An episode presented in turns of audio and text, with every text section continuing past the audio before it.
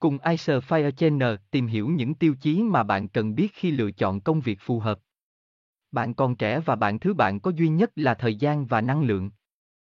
Hãy chọn một công việc mà bạn có thể học hỏi nhiều nhất có thể, kể cả khó khăn và chông gai. Khi bạn học được càng nhiều thì cơ hội con đường phát triển tương lai càng tốt. Nếu bạn thấy công việc hiện tại quá khó khăn nhưng vẫn cố được, bạn hãy lấy đó là cơ hội để học hỏi và trưởng thành. Nếu công việc quá dễ dàng với bạn thì bạn chỉ làm trong khả năng và không có hội phát triển nhiều hơn. Nếu sợ khó khăn, thử thách và chọn một công việc dễ dàng để dừng chân thì khả năng của bạn sẽ là một con số cố định và không tăng tiến được. Điều quan trọng là nên quý trọng những khó khăn mà bạn có. Tất nhiên rồi, bạn không thể làm một công việc mà bạn không thích.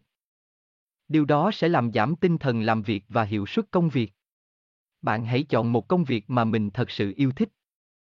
Tuy nhiên, công việc đam mê không có nghĩa là bạn yêu thích 100% bản chất công việc. Bởi vì công việc nào cũng có phần gọi là ngán và nản. Chúng sẽ khiến bạn cảm thấy áp lực và mệt mỏi. Những lúc đó bạn hãy tự hỏi chính mình rằng, liệu công việc bạn làm có đủ để bạn chấp nhận sẽ phải làm hàng tá thứ bạn không thích không? Nếu đủ, hãy nhìn nó một cách tích cực và tiếp tục làm. Vì nếu bạn đang tìm kiếm một công việc lý tưởng 100% thì có lẽ hành trình của bạn sẽ khó mà có điểm dừng. Làm sao để tìm kiếm được đam mê cũng là một bài toán khó. Một cách để tìm cho câu trả lời là bạn có thể hỏi người đi trước. Nhưng điều này chỉ mang tính tham khảo. Bởi vì mỗi người mỗi tính cách, mỗi điểm mạnh điểm yếu khác nhau. Công việc đó có thể phù hợp với người đó mà không hợp với bạn. Vì vậy, tốt nhất để biết có yêu thích một thứ gì đó là hãy thử đi. Có thể bạn sẽ phải trải qua N lần thử. Nhưng cuối cùng bạn sẽ tìm cho mình được bến đỗ. Sếp là người sẽ dẫn dắt bạn còn môi trường làm việc là chất xúc tác đến tinh thần làm việc của bạn. Đây là hai tiêu chí chọn công việc quan trọng đặc biệt quan trọng khi lựa chọn nghề nghiệp.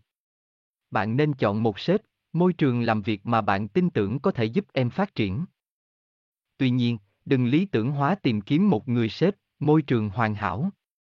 Hãy tập cho mình khả năng thích ứng với nhiều tính cách sếp khác nhau nếu em muốn cho mình nhiều cơ hội học tập và tiến bộ.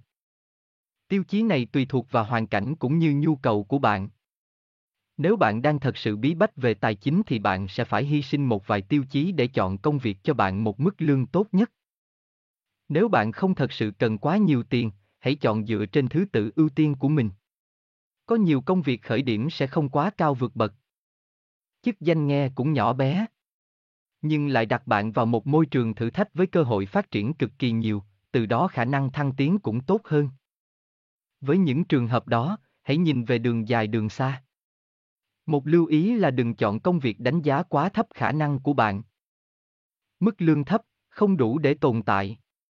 Vì chúng ta vẫn cần nguồn thu nhập để duy trì năng lượng và nguồn cảm hứng của chính mình.